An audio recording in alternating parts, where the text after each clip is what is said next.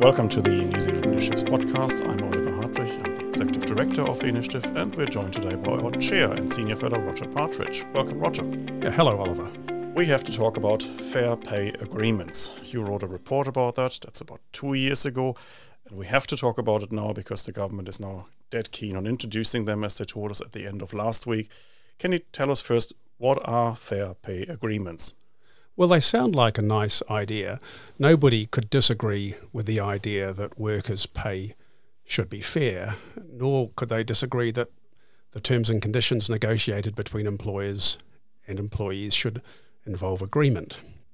The problem with fair pay agreements is that they're they're not really agreements at all. They're a compulsory system for collective bargaining that will apply across entire industries and occupations. So instead of a workplace agreeing terms and conditions suitable for their workplace with their employees, they'll be negotiated uh, across entire sectors or entire industries with unions representing employees and businesses forced to be represented by business organizations. So let's talk a bit of history then, because the current system goes back to 1991, and what the government is introducing or about to be introducing will take us back to the 1970s and 80s. Is that right? That's right.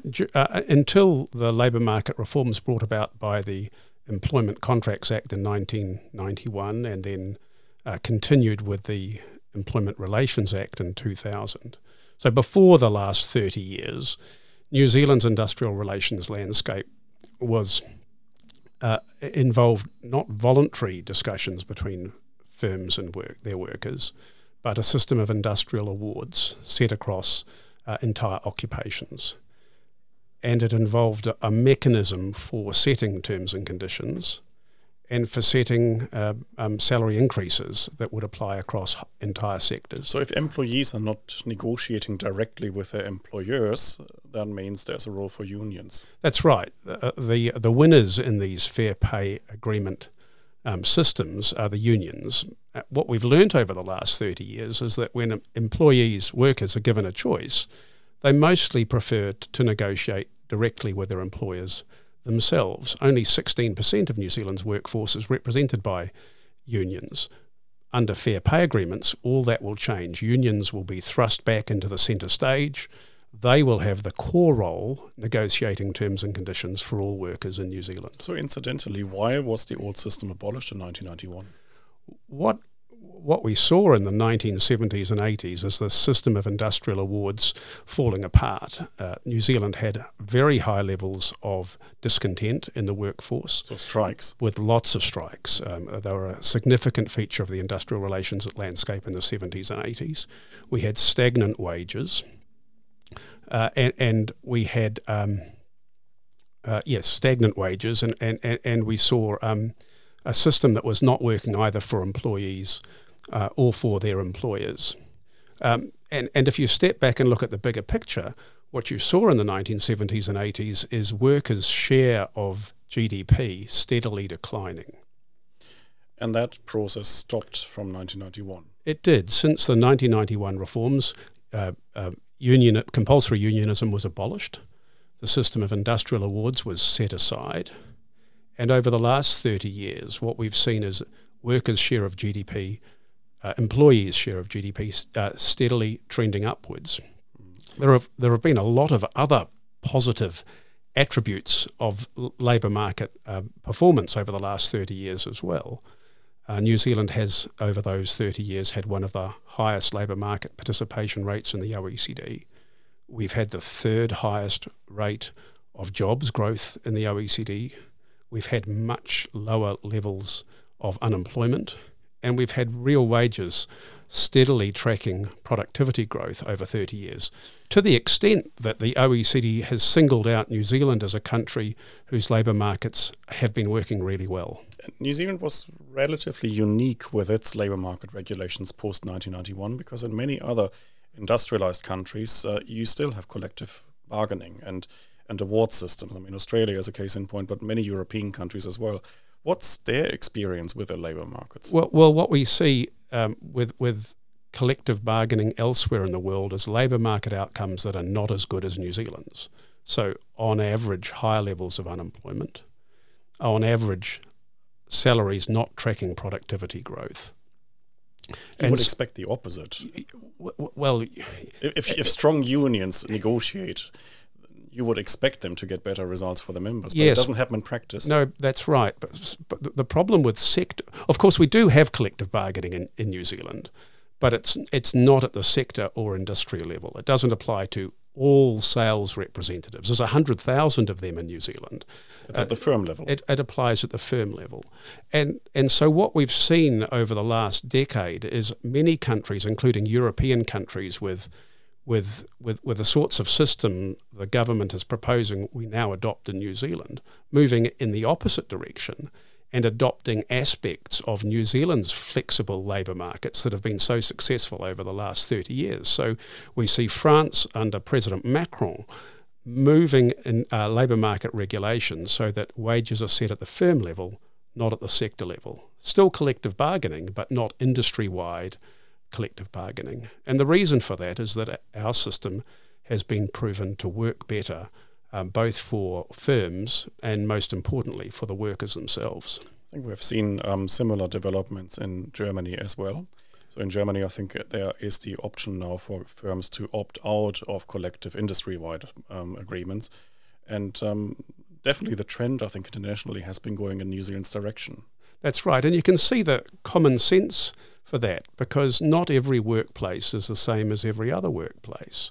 And you can see why firms might want to negotiate specific arrangements, um, whether, whether it relates to um, shift hours or overtime rates or the terms on which pay rises are given.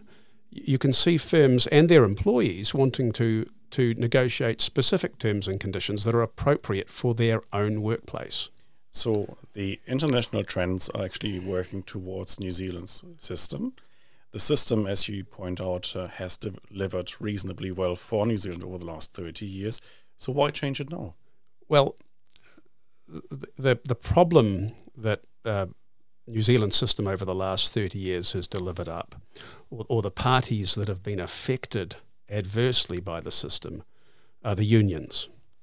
Um, and un- union membership is down to I think sixteen percent or something like that. Yes, it is very low. It was it was it was compulsory before nineteen ninety one.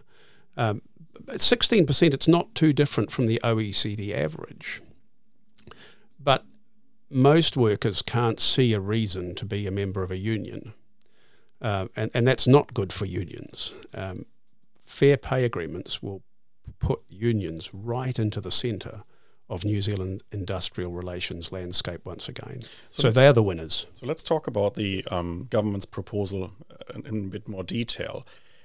Initially, we thought this might cover one or two industries after the new fair pay agreements get introduced, just as a trial. But I think that's that's off the table now. It's basically the whole of the economy that the government's now looking at. That's right, and um, there are a lot of potential losers with fair pay agreements.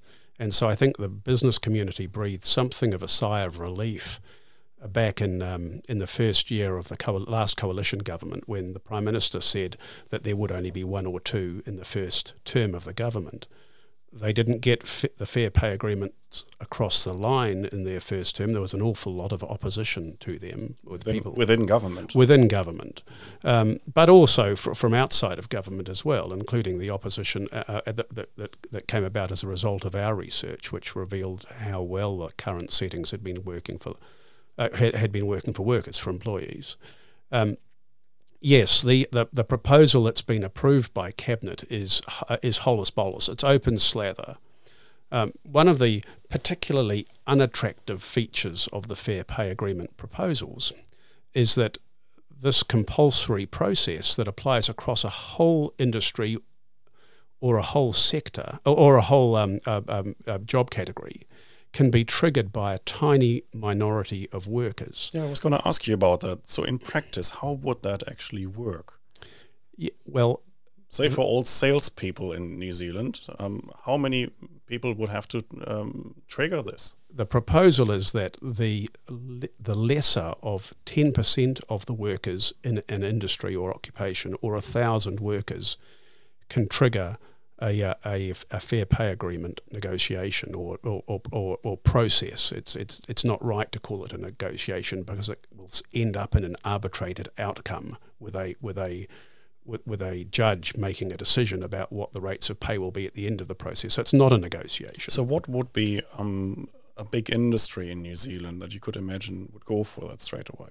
Uh, that, that I, well, the, the, the ones where it would have the most undemocratic effect would be the largest uh, industries, and the, and the, the, the, there are two uh, over hundred thousand dollars, uh, over hundred thousand workers, um, uh, and that, the, the most significant one is salespeople. Salespeople. So more than hundred thousand people. It takes thousand people only, and and the unions will probably find a thousand unionists within this industry so it takes about just 1% of the workforce to trigger this for all 100% of employees. That's right. So so 1% of workers can force the other 99% into a negotiation where the 99% aren't uh, are represented not by choice but by by unions negotiating on their behalf in a compulsory manner. So it can, also, it can also force the employers, of course, onto the negotiating table, even if they don't want to be part of that agreement. That's exactly right, and not just not just the employers of the thousand workers, but the employers of um, every worker in that occupation. See, I found that part of the proposal quite curious because coming from Germany, I'm, I'm used to some of this collective industry wide bargaining.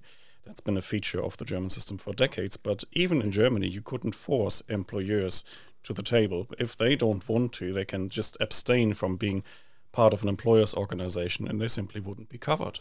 No, and I think there is more water to go under the bridge here because the International Labour Organization Convention on um, on uh, negotiating employment arrangements requires that they be voluntary. Uh, so, without doubt, the proposals for both parties. For both parties. So, without doubt, the proposals here breach the ILO convention to which New Zealand is a signatory. New Zealand wasn't a signatory to it before 1991. We couldn't be because unionism and industrial awards were compulsory. We have been over the last 30 years and and in all likelihood um, we'll see a challenge before the ILO to what's proposed here because it's highly undemocratic, uh, highly prescriptive, uh, and and doesn't embody the concept of voluntary negotiation enshrined in the treaty. Would there be any legal consequences if the ILO found us in breach of the treaty? Well, New Zealand would be in breach of its uh, international obligations under the convention. And what are the penalties for that? I, I think New Zealand would want to find a way of avoiding being in breach. Uh, so uh, that's why I say there's plenty of water on this score still to go under the bridge. Well, the other interesting question will be whether there will be a peak employer organization willing to be forced onto the negotiating table. Yes, um, um, w- we understand Business New Zealand hasn't ever agreed to perform that role. Even though the cabinet paper claims it has? That's right. Um, uh, so more water to go under the bridge there too.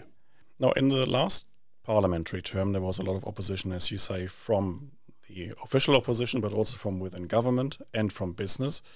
What kind of opposition can we expect now to the fair pay agreements in the current form? Well, I, I, I expect there'll be a lot of concern from um, across the business community about being forced back into effectively the industrial awards straitjacket, which uh, the New Zealand economy escaped from uh, in 1991. Uh, work, work, the workforce and, and employers have got used to negotiating terms and conditions that are appropriate to their industry uh, to their to, to, their particular workplace. Um, that they'll not look forward to having industry wide um, conditions imposed on them, and there are very good reasons for that, and there are good reasons for um, all New Zealanders to be concerned about the, this proposal because. Our research found that there are many losers um, with a system like this uh, workers themselves, the unemployed, consumers, and overall productivity growth is likely to be threatened or ha- adversely affected by fair pay agreements, which will have a, an adverse effect on New Zealanders' well-being. So, if the government goes ahead and introduces fair pay agreements now, what would you expect the results to be? Well, we'll get legislation um, um, emerging um, within the next um, few months. Perhaps it'll be before the end of the year. Perhaps it'll be early in the new year. It'll have to go through a select committee process, so there'll be another round of consultation. Uh, um, th- th- there'll be a chance to to, to mould the legislation then. Um, if it's passed in 2022, uh, then we will see, uh, I think, union initiated um, fair pay agreements across a range of industries. And the outcomes for New Zealand, for the New Zealand economy? If fair pay agreement negotiations are successful in negotiating up um, salaries and wages, um, that'll be good for workers who keep their jobs. At least it'll be good for them in the short term. Uh, firms that can't recoup the cost of higher wages uh, will either have to substitute um, capital f- for labour, which will see a reduction in labour market participation, or they'll go out of business, which will also see a reduction in the size of the workforce. So, this is one of the key threats of fair pay agreements. If you force wages up beyond labour productivity, uh, then firms will hire fewer workers. They'll they won't hire the workers whose new wage levels aren't supported by their level of productivity. So this will hurt um, unskilled and vulnerable workers, Maori and Pacifica, and women and and school leavers disproportionately.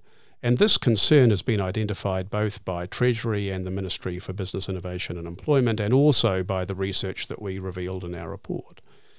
So, so the risk with fair pay agreements is we see an adverse effect on employment levels.